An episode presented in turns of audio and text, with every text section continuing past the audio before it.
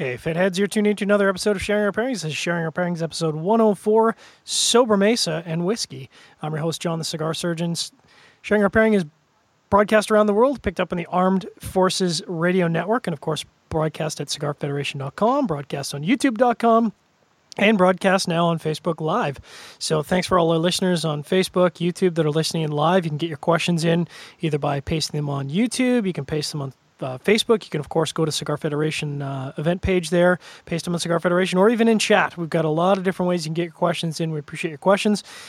Sharing Our Pairings is brought to you by Gurkha Cigars, makers of the world's finest cigars. Go down to your local B&M, check it out. They'll have a Gurkha that's right for you. They've got a lot of Gurkhas out there. I'm joined, as always, by my co-host, Trippy Trent. Trippy, what's going on this Wednesday evening? Hey, it's rainy, kind of. Not too cold here, not too warm. Samesies. Typical April weather for us. Hopefully, it'll start warming up pretty soon. Yeah, it's kind of that sort of dismal April, foggy, rainy spring kind of. You know, it's at least it's not snow. Absolutely, yeah. So what's going on for you lately? Not a whole lot. Kids have been busy. I mean, we're at this point now where like my son has something going on almost every night, and he's 4. He's not even like in school yet, and we gotta take him places almost every day. It's crazy. Yeah, I just work. That's all I do. Tough life. So, of course, this is a show where we pair cigars and beverages. Tonight we're pairing whiskey, as per the title. And, of course, as per the title, we're smoking the Dunbarton Tobacco and Trust Sobremesa, the cigar that kind of took the industry a little bit by storm last year.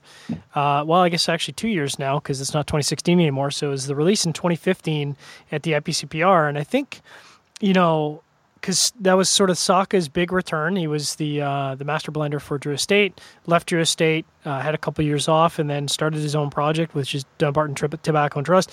And I would say I love the Sobremesa, but I think a lot of people were expecting sort of the Mi Querida style of cigar when he had his initial release. So I think this one maybe surprised a lot of people. Yeah, it's a completely different direction than pretty much everybody was expecting from him. Mm-hmm. Everybody expected, you know, dirty, broadleaf, rustic. And what we got was something just as intense of an experience, I think, but a little more refined, and just layers and layers of complexity in this cigar. And I think that's the key word. I know that when we talked about this cigar when it originally came out, and we talked about it a year later when he came out with the new Vitolas, complexity was the word we kept using, because it is a very, like, if you look at the specs, and we'll get into that in a second, but you look at the specs of the cigar, it's got a lot of Lajero in there. I mean, it's got ASP Lajero in there, and normally that should just blast you. But there's so many layers of complexity to this cigar. Yes, it's full-bodied. Yes, it's strong. But it doesn't really come... It's very sneaky. It comes across as just a, you know, a creamy, balanced cigar. And you know, it might sneak up on you. But it's fantastic. And, of course, I'm smoking the Short Churchill, which I think, if I remember correctly, Steve said it was Poco Mas Intensa. Was that right? Was that on the Short Church? So Poco Mas Intensa really blended for his palate to be just a firecracker of intensity, really. So he's actually got a specific story about it, and a very specific reason why he created it that hits kind of close to home for me in like in a palate way. So when he started, when he blended the Dirty Rat, it became his breakfast cigar. Every single day he would, well, maybe not every single day, but as his story goes, he would smoke a Dirty Rat with espresso every single morning. Probably every day. That's what I would guess. And he says that he got down to his last, like, I don't remember how many, but it was his last like 40 boxes or something.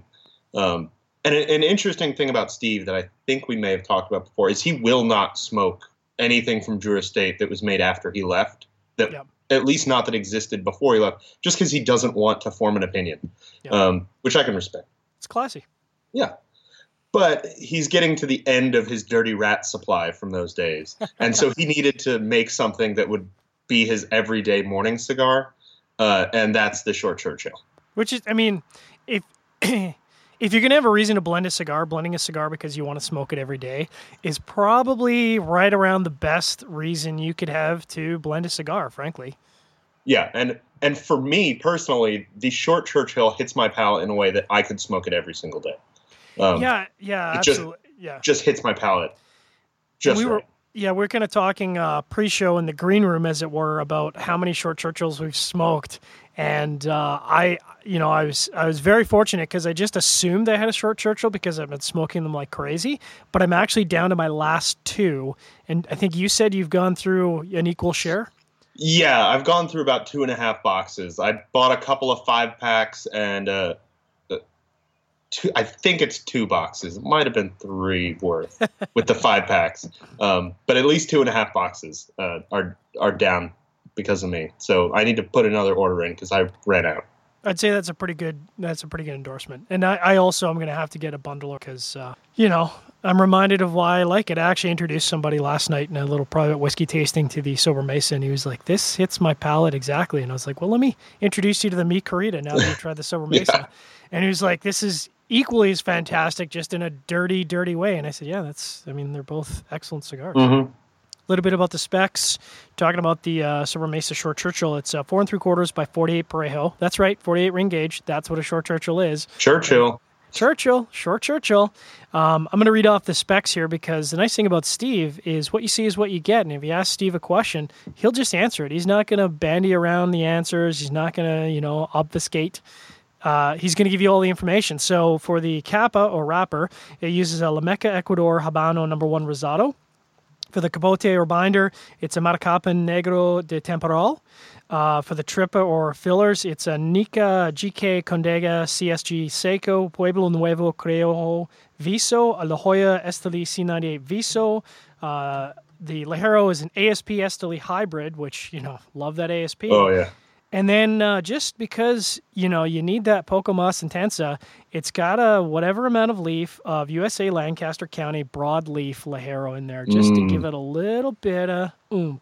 Yeah, and I find it really interesting that there are a lot of manufacturers that will tell you what country the filler comes from, for example. Yeah. There are a lot of manufacturers that will tell you specific, amounts of Lajero and stuff like that. Not many people are telling you the farm, the specific priming, and all of those little details. And I would bet money that not many people could take those leaves and go recreate this magic. Well, and I suspect that's exactly why. I mean, Steve understands tobacco, and he understands that, look, if you want to have 15 years, 20 years, 25 years of tobacco experience and try and reproduce the blend that I've got here with all the leaves that I've listed, have at her. But, good luck, because it's very, just because you have the ingredient list doesn't mean you can cook. Because you have the ingredient list doesn't mean you can bake.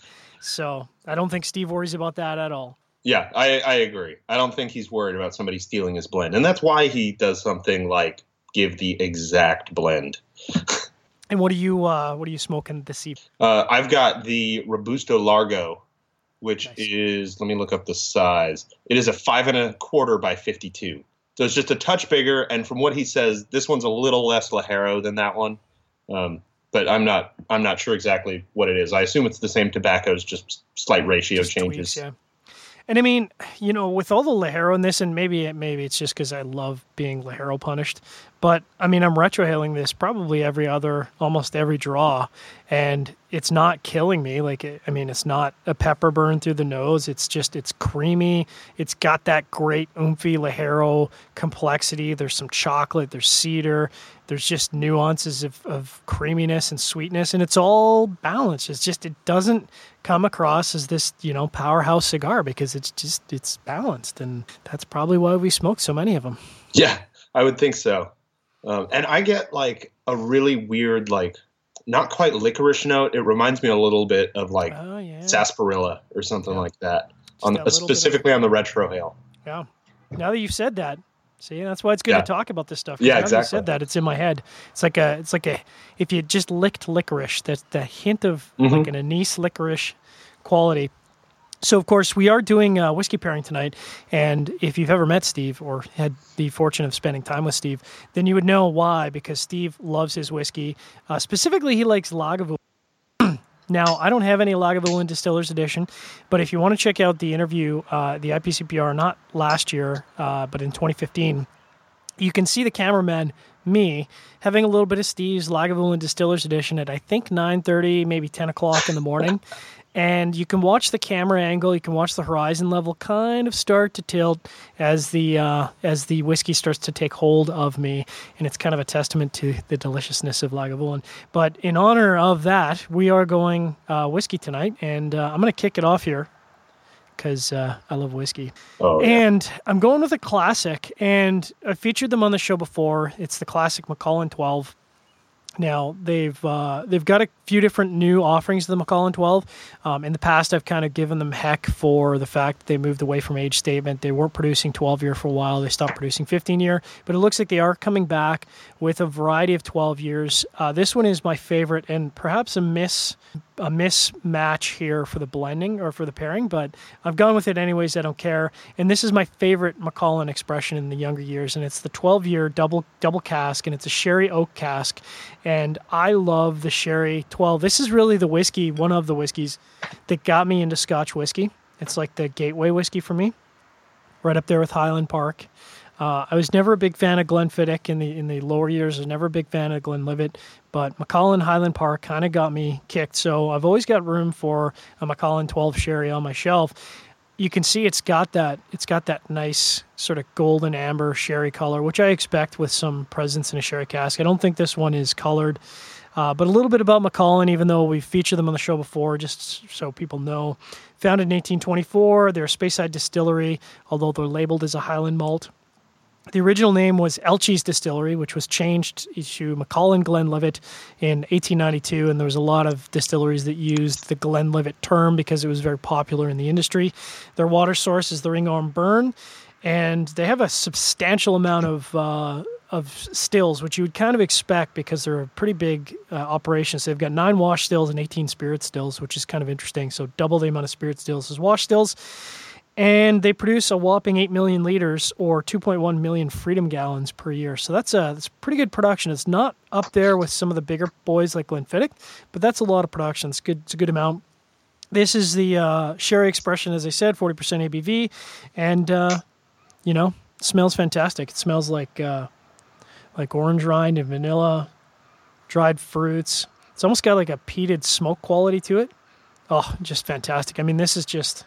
Again, one of my favorite whiskeys, and I'll let you, as I sip and make sounds in the background here, Trippy, I'll let you talk about your first beverage of the night. Yeah, everybody just ignore the yum, yum, yummy kind of sounds in the background. Mm. That's just John drinking his whiskey. So I'm drinking one that I've featured before that the label looks a little washed out. There we go. Oban 14. Like I said, we featured this before, or at least I have. So good. It's one of my absolute favorites. It's kind of a mix of the Highland style and a little bit of the Islay influence, a little bit about Oban. They were founded in 1794. They make a kind of minuscule 670,000 liters, which is only 177,000 freedom gallons. Not a lot. That is not very much whiskey. And they've only got 2 stills. And another, the one last interesting thing about Oban is that the distillery was there before there was even a town. They built the distillery kind of in a near a port where people fished, but it wasn't really a populated place. And then a couple years later, the town was actually founded and sprouted out from there. I almost wonder if the reason they put it at the port was to move their whiskey around, because I know, certainly a couple hundred years ago, good luck moving a cask of whiskey from one place to another. You really kind of had to move it by boat. So yeah, that was the fastest way to move anything. At least in decent quantities. I mean, you could put a couple barrels on a horse or a carriage, but those are very slow, and you can't move a lot of product that way. And 1794 was a very long time ago. That was a long time ago. I'm glad that the town sort of sprouted up around the whiskey distillery. That's kind of my style. Yeah, exactly. Go where the whiskey is. It's like, well, I got to live somewhere, so might as well live right next to that distillery. Absolutely. So a reminder to our audience, you're tuned into Sharing Our Pairings, episode 104, Sobremesa and Whiskey. We're pairing the Dunbarton Tobacco & Trust Sobremesa with some Scotch whiskeys and other whiskeys tonight. I'm your host, John the Cigar Surgeon, joined by my co-host, Trippy Trent. We are broadcast live around the world, picked up on the Armed Forces Radio Network. Of course, you can tune in at CigarFederation.com, YouTube.com, and now Facebook Live. Thanks to all our podcast listeners out there. You guys are all over the world. I kid you not. There's like 90 different countries around the world. I keep seeing them pop up. I mean, I just saw Mexico pop up today. So maybe someone's down there on vacation, or maybe there's some locals that are listening. Thanks for tuning in. We appreciate all our listeners out there.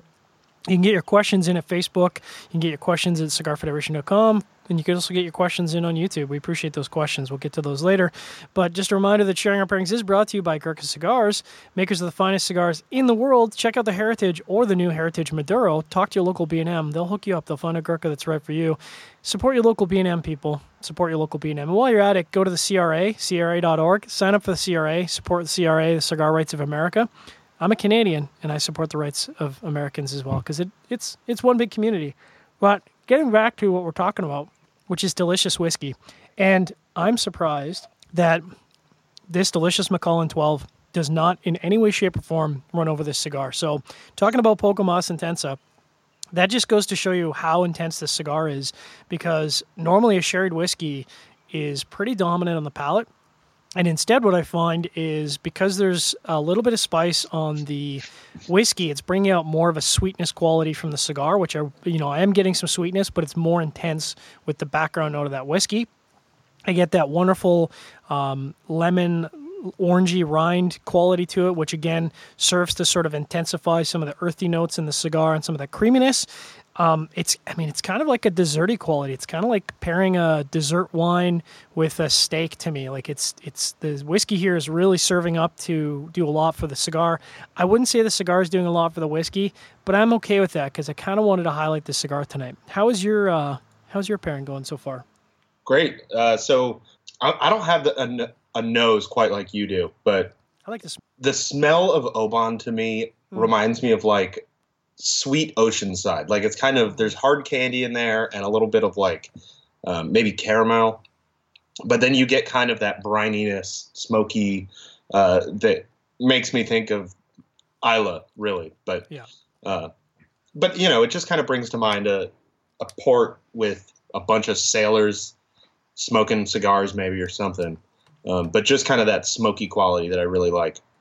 Yeah, I mean, not to run over your descriptor, but and you kind of got me there. Like I imagine this big bonfire on the beach at this port with, you know, fishing boats going by, seagulls, waves rolling up, and that combination of that salt and the smoke and the cigar smoke. I'm right there. Yeah, and so a reason that I didn't even think about that these pair really well together is both of these have kind of every, like the Sobremesa has pretty much every flavor characteristic you could have in a cigar. It really does. It hits spicy, it hits sweet, it hits earthy. It's got a little bit of like saltiness. It's got a little bit of sour. It's got everything. And Oban is the whiskey embodiment of that kind of flavor profile where it's just got a little bit of everything. And it's not that it's super well-rounded. You're getting some flavors a lot more than others, but you're just getting a little bit of everything, which is kind of nice. And that's what I really like about both of these things, Sobremesa and Oban. I think they go together really well. Yeah, I think so too.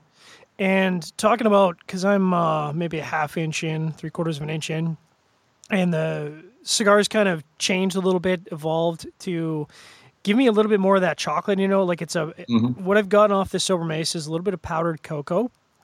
And I love powdered cocoa because it kind of reminds me of like cocoa in the cocoa flavor I get in an oatmeal stout, where it's not overpowering the entire beverage. It's not taking over. It just serves as an accent note to all of the other flavors that are going on. And I think, you know, again, we've talked about it. That is really what this cigar is. There's no flavor that just like it's not a spice bomb, it's not a sweet bomb, it's not a smoke bomb, it's not an earth bomb. They're all kind of nuanced and balanced together. And as you said, it walks you right around the flavor map, which I dig. Yeah, I really like it. And you mentioned the CRA. So an interesting thing, I went last Thursday, we didn't have a Cigar Chat guest. So I went to a local whiskey pairing, which is not a big thing around here. It does not happen very often. A guy at Kells. Makes me sad. I know. You've been to Kells, right? I think so. The last time you were in Portland, which was years and years ago, or have you not been to Portland? I don't remember. I don't remember either. No, you know what? I think the only places I've been in Washington are Seattle, and then whatever that little town is north and east of Seattle on the way towards the Vancouver border. Spokane. Nope. Although I have been to Spokane. I don't know. It doesn't matter. It's not relevant to the story. Carry on. It's not relevant to the story, yes. So anyway, we went to Kells, which is an Irish whiskey or an Irish bar downtown that specializes in whiskey, and they've got a crazy selection. And they have a cigar room downstairs. They're one of the maybe five places in Portland proper that you can actually sit down and smoke a cigar and have a drink, which are becoming less by the day. But a guy set up a whiskey pairing there. So they did an Irish whiskey tasting that was 4 different Irish whiskeys. Oh, and I actually met my local CRA rep that I didn't know we even had a CRA ambassador around here. Wow. But he goes around and kind of, preaches the CRA word, and he's doing events now and stuff. And he's just a volunteer who's passionate about, tobacco rights, which is good. I mean, they're fighting for your rights. They're fighting for my rights. I mean, the rights of Americans trickle up to Canada. It's the same thing. Yeah, sure do. Yeah. All this stuff affects all of us. We're one big community. So yeah, that's our ad, our free ad for CRA. Go to CRA.org, sign up. You can reference us if you want, but really we just want to make sure you sign up. But, as much as I'm enjoying this pairing, I'm kind of excited to move down the line. I mean, I could stay here all night and finish off my short Churchill and nurse it to the very end. But I'm kind of excited to go on to my next one because we start to get it in for the Islay whiskeys. And that's kind of where I want to be tonight. And, that's where I am. So Scotch Malt Whiskey Society, we'll talk about that in a second. This is 3.217, and this is the Delicatessen Shopping Basket. It says feast of prosciutto ham, sun-dried tomatoes, sushi and brown sauce, leather jackets and canvas bags with tobacco. Hey, yeah. German peppered ham, a delicious foodie dram in a warm plastic box, a blast of tar, sea spray, and wet Hessian rope. I don't know what Hessian rope is, but this has been aged in a refill ex-sherry butt cask. As with all Scotch Malt Whiskey Society bottlings, it is cask strength, single cask. It is not vatted. And this bad boy is 16 years old. It was distilled in September 1997, 25th of September. And it is one of only 609 bottles, coming in at a whopping 55.6%, because that's how we roll on sharing our pairings.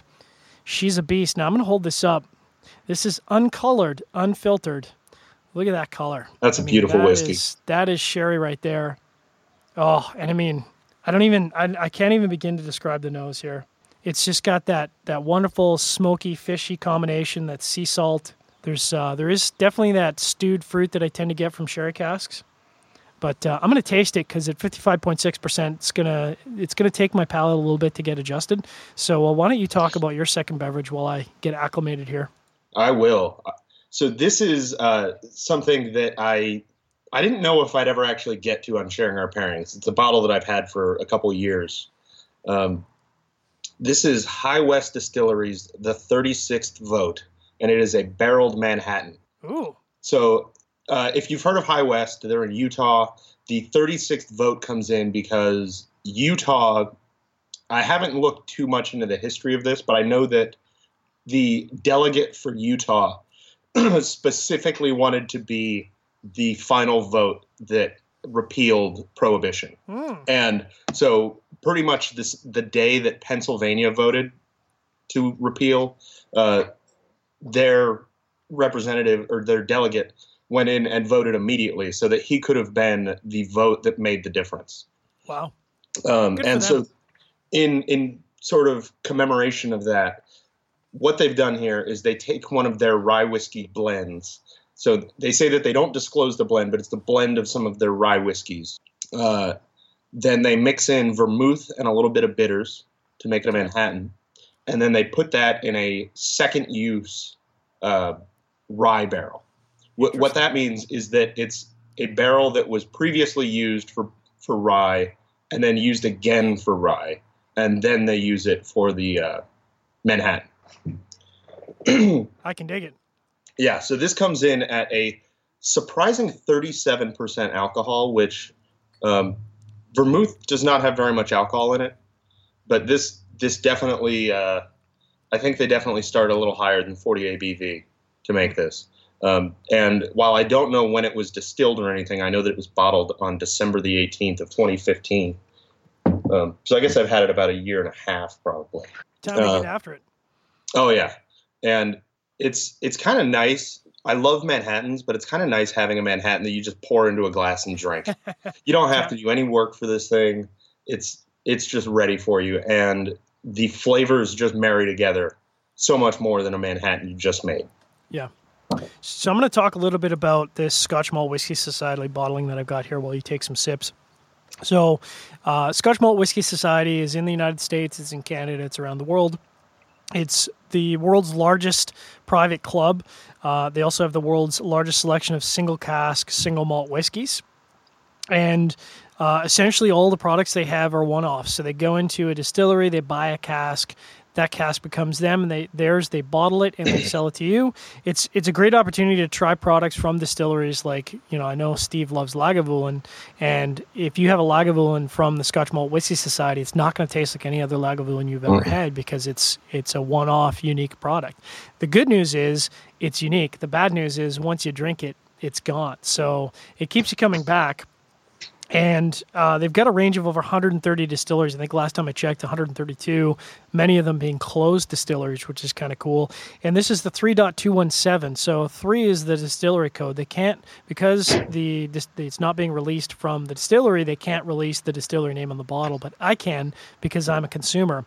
So distillery code 3 means it comes from Bowmore.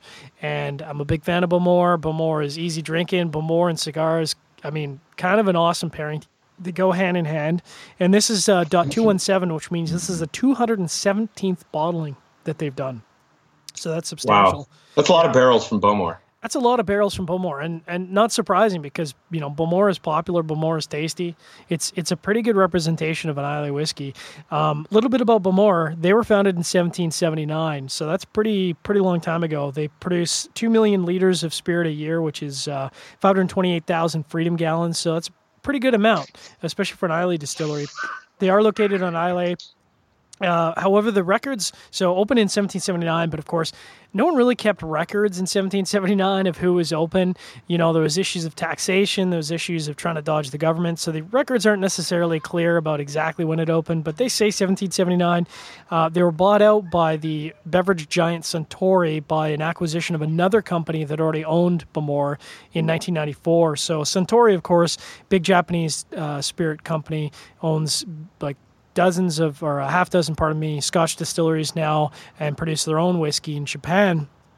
Yeah, that's all I have to say about that. How's the tasting of that first couple sips going for you? Fantastic. I mean, it tastes like a Manhattan that you would get in a real nice bar. They don't say what kind of vermouth they use, but I mean, it just tastes like a top shelf Manhattan.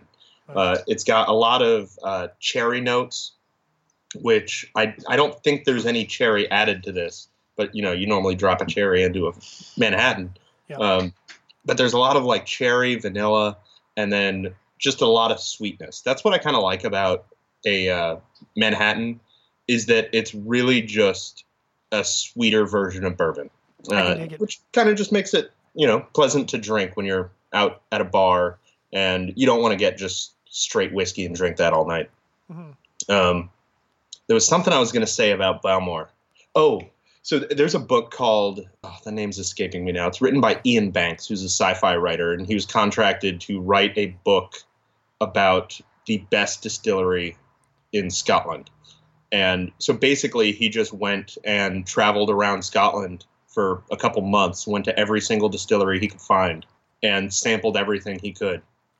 And in the end, he decided Bowmore is the best distillery in Scotland, which I'm not sure I would agree with exactly, but for the wider palate, I think it is. It's not. It's going to be for almost everybody, because it's again kind of like Oban. It's an approachable Islay whiskey. Now, I've always kind of described Oban as the gateway to the Islay whiskeys, because for me, it's a smoky quality rather than a peated quality, like in the Bowmore that I've got now. And the thing about peat is you need to understand the longer that it's in a barrel, the less the peat has an influence on the spirit. The peat's going to go away over time. So drinking a 16-year-old Bowmore, the peat has definitely fallen a little bit off the intense scale, especially if you compare it to like a Laphroaig or a Lagavulin.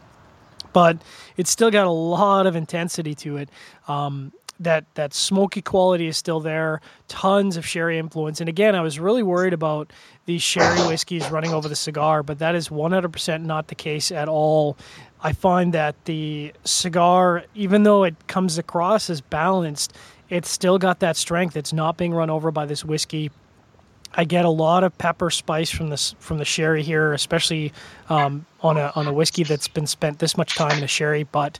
It's got a lot more pepper and spice than the Macallan, but even with that, it still just serves to really amplify that sweet, creamy quality in the cigar and you know, again, plays off the cigar. Now, I would say at this point, the intensity of the whiskey is starting to match the intensity of the cigar, so they are playing off of each other.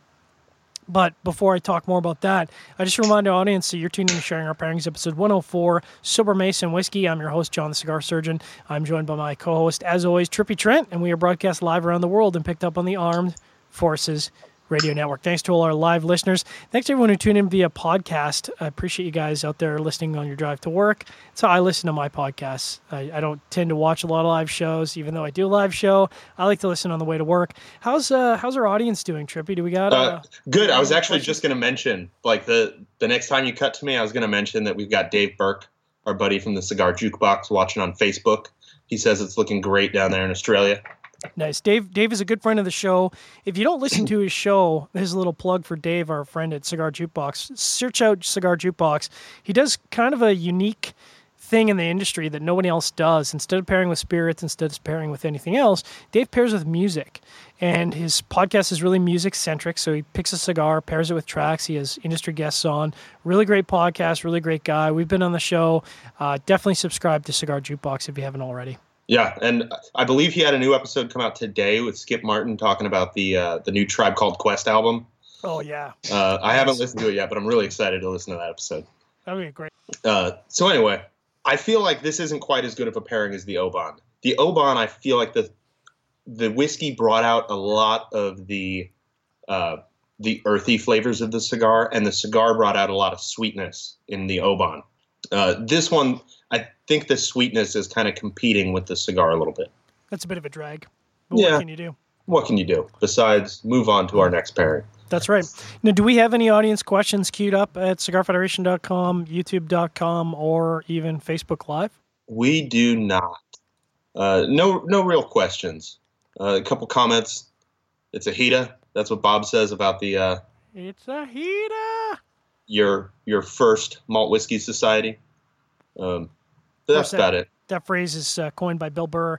Bill Burr also runs a podcast, which is much bigger than ours. And if you haven't tuned into Bill Burr's podcast, you should. It is definitely a heater. It is a beast, but again, you know, this cigar does a great job of standing up to this whiskey. It's got a ton of spice. In fact, I'd say the spice intensity from the sherry is almost as intense and maybe even more intense than the peated smoke. But it's good. It's a great pairing. I would kind of put this on the same track as the Lagavulin Distillers Edition. A lot of similar quality there. It's a big whiskey, especially at cask strength. There is a lot of oiliness there, which helps, I think, with the cask strength. Now, you know, if you do want to water your whiskeys down, totally understandable. I mean, a lot of people can't drink whiskey above 50% because it kind of blows the palate out. I'm kind of hardcore. I'm a bit of a, you know, whiskey holic, so I tend to like my whiskeys on the fuller side. But there's certainly no shame in watering it down to 45 or below, and you might find that you get a little bit more flavor, a little bit more nuance. I'm not going to do that because that's just not how I roll. What I am going to do is roll right into my next whiskey pairing, and it's another Islay whiskey. Oh, pardon me. It's not an Islay whiskey. It's near Islay. So this is the 31.27, which we've had on the show many, many times, and we're going to have it again because it's delicious. This is the Bold Sailor's Dram, and it says, the nose has sea breezes, seaweed, oyster shells, and beach barbecues, but also medicinal elements, good wood, and reasonable sweetness. The palate's maritime flavors are joined by citrus, oak, ash, white pepper, coal dust, sweet tobacco, heather smoke, and barbecued meat and shellfish. Well, that sounds good to me. This is a 25-year-old whiskey, 25 years old. Wow. First bottle distilled in September of 1988.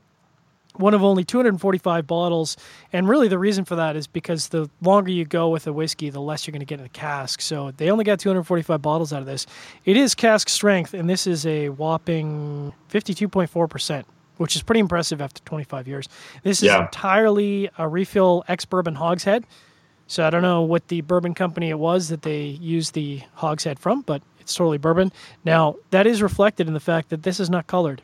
So it is kind of that straw gold color, and you're going to find that out of an ex-bourbon hogshead. Even with a lot of time, it's not going to take on that amber quality that you would tend to get out of a sherry. So it's very subtle, very nuanced, but not on the nose. Boy, do you get the medicinal quality on the nose, I'll tell you. I mean, a lot of people are turned off by that medicinal funk, but I kind of like it, and that's the first note I get. Underneath that is definitely that oyster seashell quality. And I'm gonna take some sippies here while you talk about your third and last beverage tonight. Yeah. So I also went the Isla route this time, or rather, I went the Isla route. I guess you didn't for this one. But it's always weird talking about Isla whiskeys because the flavor notes always sound so bad. They coal dust, seaweed, medicinal. They sound terrible. And it's definitely an acquired taste. But once you acquire that taste, there's nothing else like it. So I've got the kind of classic Isla, which is Laphroaig 10. I need to pick up some more Laphroaig. I've only got the 10 right now.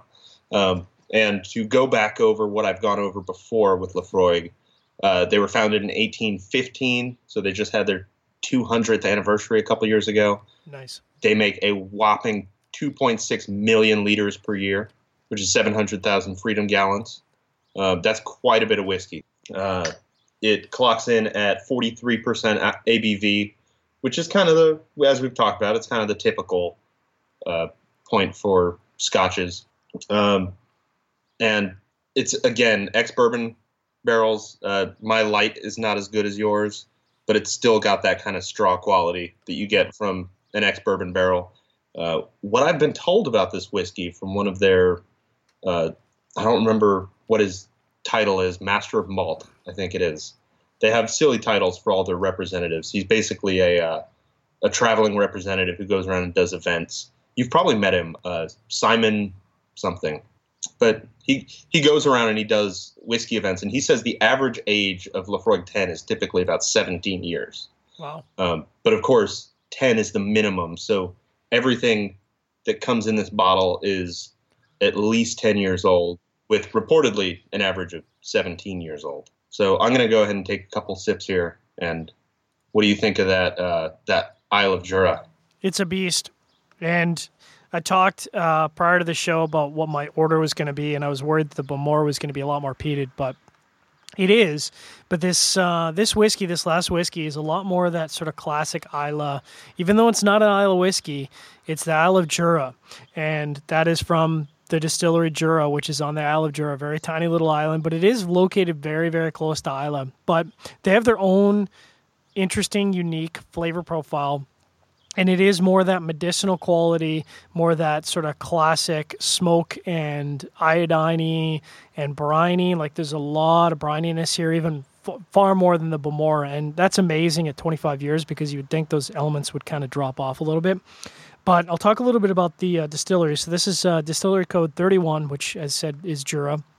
They've only had 27 bottlings when this was bottled of Jura, so not a lot because Jura is quite small and they don't tend to do a lot of off-cask bottling. So nice to get my hands on this bad boy. 25 years, as already said. And they say it's got they call it kind of a Highland island profile, so it's kind of north of the Highlands, which, you know, it's pretty accurate, but it's on an island, and they call it lightly peated, which is interesting because it does have a lot of smoky peat, especially at 25 years. I'm surprised at how much is still left.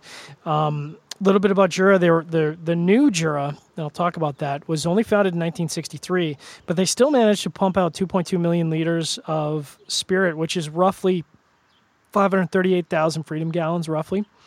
There was original Jura distillery that stood on the island, but There was a bit of a land dispute that went on for a while, which led to the dismantling of the distillery over that land dispute in 1901. So it wasn't until 1963 till they rebuilt the Jura distillery, which is kind of a shame because, you know, it would have been nice to have the distillery open all that time and have all that nice old whiskey waiting for us. But it is, like I said, very located near the island. Now, this is another acquisition where it was owned by White and, or bought by White and McKay. And then White and McKay was purchased by the United Spirits Company. So, again, owned by a huge, huge multinational drink corporation. But it hasn't hurt the quality of the spirit. I'm a big fan. Jura, you can tell on the shelf, they've kind of got almost like if you ever look at body wash, the shape of a body wash bottle where it kind of goes in and that hourglass shape. The hourglass shape. And they're one of, like, you know, not reflected in this because this is a Scotch malt whiskey bottle. And this is pretty typical bottle shape. And they're sort of a short, stout bottle with the wavy lines like an hourglass. So very prevalent. And like I said, I love Jura. They're great whiskeys. The flavor here is very different than the first two whiskeys because it isn't sherried. It is more of a pure Islay style of whiskey, again, with that brininess, the saltiness. And I'm going to have to take a couple more sips here and get my head around it because it is a bit of a beast. I haven't really wrapped my palate around it just yet. How's those first couple sips of Laphroaig going? I just love Laphroaig. I feel like it's just got so many layers of complexity that if you haven't had it before, the first few times you have it, it's just like smoky gasoline. I mean, it tastes so strong. But once your palate kind of acclimates to the peatiness, you start to taste the layers that are under that. And it's kind of it's actually a lot of very similar to what you said about the Isle of Jura, which is kind of oily, iodine-y, really, really smoky. I get a ton of like kind of campfire flavors, which are hard to describe. But now that I think about it, it's kind of like charcoal-y, definitely smoky. Creosote, yes. Which, I mean, again, it sounds terrible. But once you acquire a palate for it, Laphroaig 10 is just kind of like a standard solid Scotch. Yeah, I'm a big fan of the tan. I'm a big fan of the quarter cask if you can get your hands on it. Mm-hmm. And you know, again, the issue is that if you have a longer age statement Laphroaig, that peaty quality that, you know, I love, and it's not really heavily peated. Like I think the ppms, the phenols per million, and that is like below 45. So it's really, yeah, I believe it's peated. 45. Yeah, it's not really heavily peated, especially next to some of the monsters in the market. But because it's so young, that peat quality really is a lot more to the forefront, I think. Yeah, and the older whiskeys, the 18, the 25, are worlds different. I mean, you don't get as much of that peaty quality at all. It's really kind of interesting how it almost tastes like completely different whiskeys when you're looking at those kind of older expressions. So back to this older expression of Jura, I'm reminded of why I bought this in the first place, because once you kind of get past that iodine medicinal quality, there is this really nice bourbon sweetness underneath that. And the bourbon notes from an ex-bourbon whiskey, I tend to find it's got a lot of delicate stone fruit like pears and pineapples, you know, sometimes a little bit of apple note. And those are very subtle notes from ex-bourbon that can be very easily run over by peat smoke and, you know, that briny quality. But once your palate sort of acclimates, because there is, like I said, the brine here is absolutely to the forefront, I am starting to get those really sweet, fruity notes, and it's still pairing really well with the cigar. I'm surprised the cigar is not running over those subtler notes in the whiskey. I think it's kind of going to show what the range of pairing options are for this cigar. I think the Mi Querida would be a very different story because it is a little bit rougher, a little bit more earthy and chewy, a little bit more leathery, and this is a lot more elegant. This cigar, to me, would pair with a wide variety of whiskeys, highly or not. So in my opinion, speaking of the Mi Querida, I think Mi Querida is blended more towards the bourbon palette of flavors, and Sobremesa is blended more towards the Scotch palette of flavors. I could see a Mi Querida bourbon show in our future. I think we're going to have to make that so, because, you know, I think where the subtler, nuanced notes of whiskey. Again, you know, even though we're talking about really high-end whiskey, really some of the cases really high ABV whiskeys, those subtle notes are going to be run over by a really heavy broadleaf cigar. And where bourbon comes in nicely is bourbon is very intense on the flavor, very intense. That corn, that spice that you typically get off of bourbon is an excellent pairing with broadleaf. So, yeah, I think we're definitely going to have a Mi Querida show in the future, but I mean, I can think of a dozen whiskeys off the top of my head that would pair brilliantly with a Sobremesa, Springbank, Talisker, you know, some Glenlivet 15, 18. In fact, the 18 would just be a mad dog with this cigar, I think.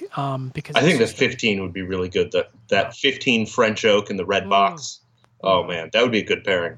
Because that is the one thing I think, you know, we're talking about all the different flavor notes.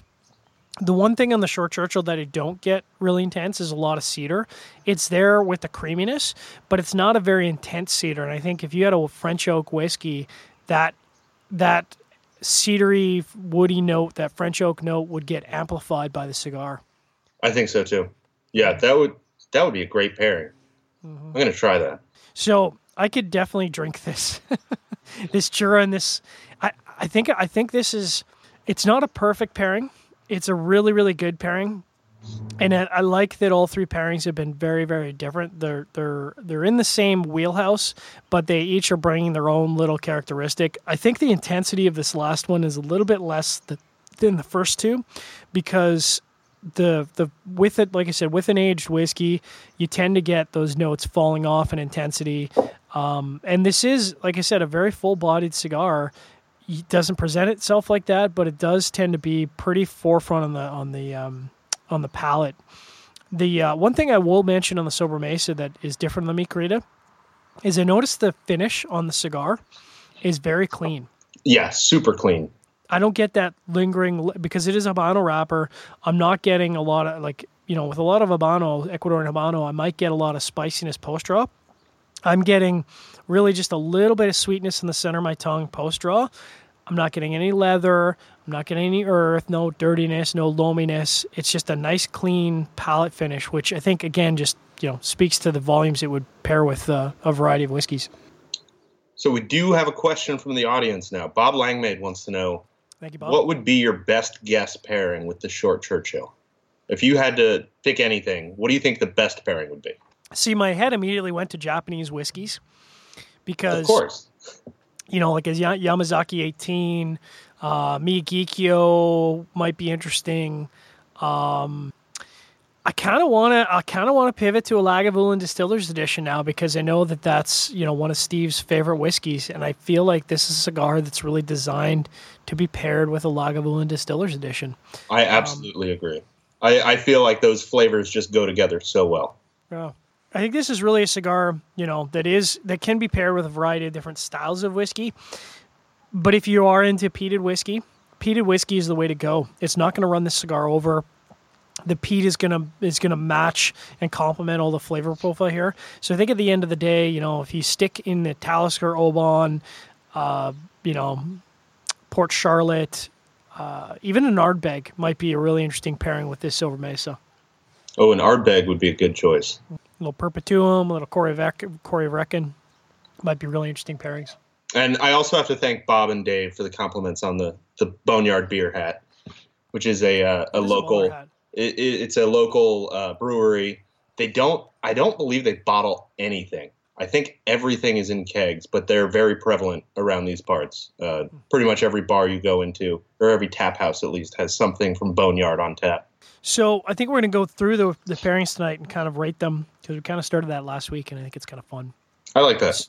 So going back to the Macallan 12, I would say that's a good standby pairing if you're looking to pair and you're not a huge whiskey drinker. Macallan 12 sherry cask, no-brainer. I'd put that around an 82, 83. That is, I would pair it. I wouldn't necessarily reach for it in the sense that I'm not going to plan my night around it, but if I'm reaching for a whiskey and I can't think of something, Macallan 12 and a Sobremesa Short Churchill, pretty easy pairing, can't go wrong. And I'm going to go with the Oban. I think the Oban, just the, as we talked about how well balanced it is, just like the cigar, I think it goes perfectly with this cigar. They kind of bring out flavors in each other that you wouldn't normally notice. And it's just, it's almost like they were made for each other. I think a Lagavulin might be a little better, but the Oban for the pairings tonight is the winner for me. How would you, if you were to give that a rating scale out of our 100-point scale like we do for cigars, where would you put that? I would put that at, that's pretty high. I would put that at about a 91. I think it was just a fantastic pairing. Moving into our second pairing of the night, I went with the Bowmore. And to me, Bowmore is always a good standby if you are into the Islay-style peated whiskeys. Bowmore and cigars have always been a good combination. I think that's much, much higher on my scale. I'd give it an 87, 88. There's a huge variety of Bowmores that would go well with the Sobremesa. So for me, that's an 87, 88 pairing. You mentioned that the second pairing of the night with your Manhattan was not the best. Where would you put that on the scale? I would probably put that one around an 82. I didn't think about it at the time, but I think that pairing the High West Manhattan with a Mi Querida would be a way better pairing, or even the Umbagog. Actually, now that you say that, I can see an Old Fashioned going really nicely with that Mi Querida because of that bourbon base. Yeah, I think so. Yeah. Last pairing of the night was the Isle of Jura. Now, I like it. It's very, very good, but I'm going to have to dock it a couple points because I just feel like the whiskey itself at 25 years is a little too nuanced to go with this cigar. If it had more peaty quality, more briny quality, if it was down around 15, 16 years, it would probably stand up a little bit better to the cigar and support the cigar a little bit better. So for me, I'd say my last pairing of the night is probably an 85, 86. Very enjoyable, but I'm not going to reach for a 25-year-old whiskey with a Sobremesa. I'm going to go with something that has a little bit more oomph. For me, the Laphroaig, I think I would go probably an 88. I think it was a good pairing, but it didn't bring out as much of the flavor of the cigar as I hoped it would. And what do you think about a Laphroaig quarter cask versus the 10? Because they are kind of different quality and spirit. I think the quarter cask might run over the cigar a little bit because the quarter cask is a pretty intense whiskey. It's got just a ton of that bourbon character. And I think the quarter cask would actually go better with like a Mi Querida. We're definitely going to have to do a Mi Querida show. So we have to. Maybe bourbon cocktail. I think that'd be a no-brainer. So before we wrap it up for the night, any other questions, comments, input from the audience? No. Quiet audience tonight. Yeah, quiet audience. Everyone's watching the playoffs or something. So, of course, tomorrow night in Cigar Chat, we're going to have our special guest, Claudio Segroy from Mombacho Cigars. That'll be a good show.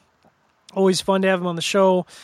Claudio's palate is outstanding. I'm sure he's probably going to be drinking not a lager. Gosh, what does he always drink? I always try to think of the Pilsner. Thank you. Yeah.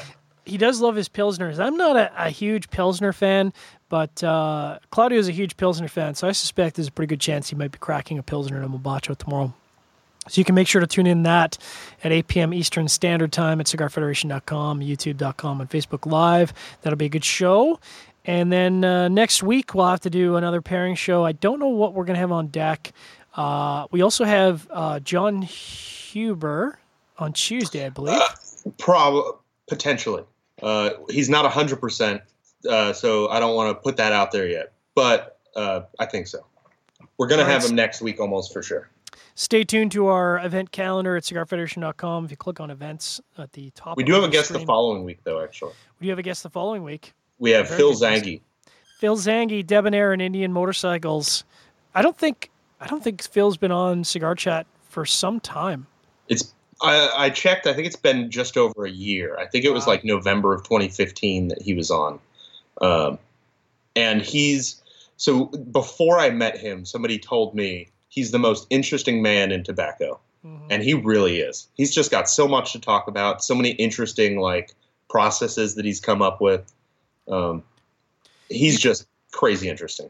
I mean, it's kind of like, when you have a conversation with Steve Saka, and we've had many conversations with Steve Saka, if you ask Steve about tobacco, you're going to have about a 2-hour conversation.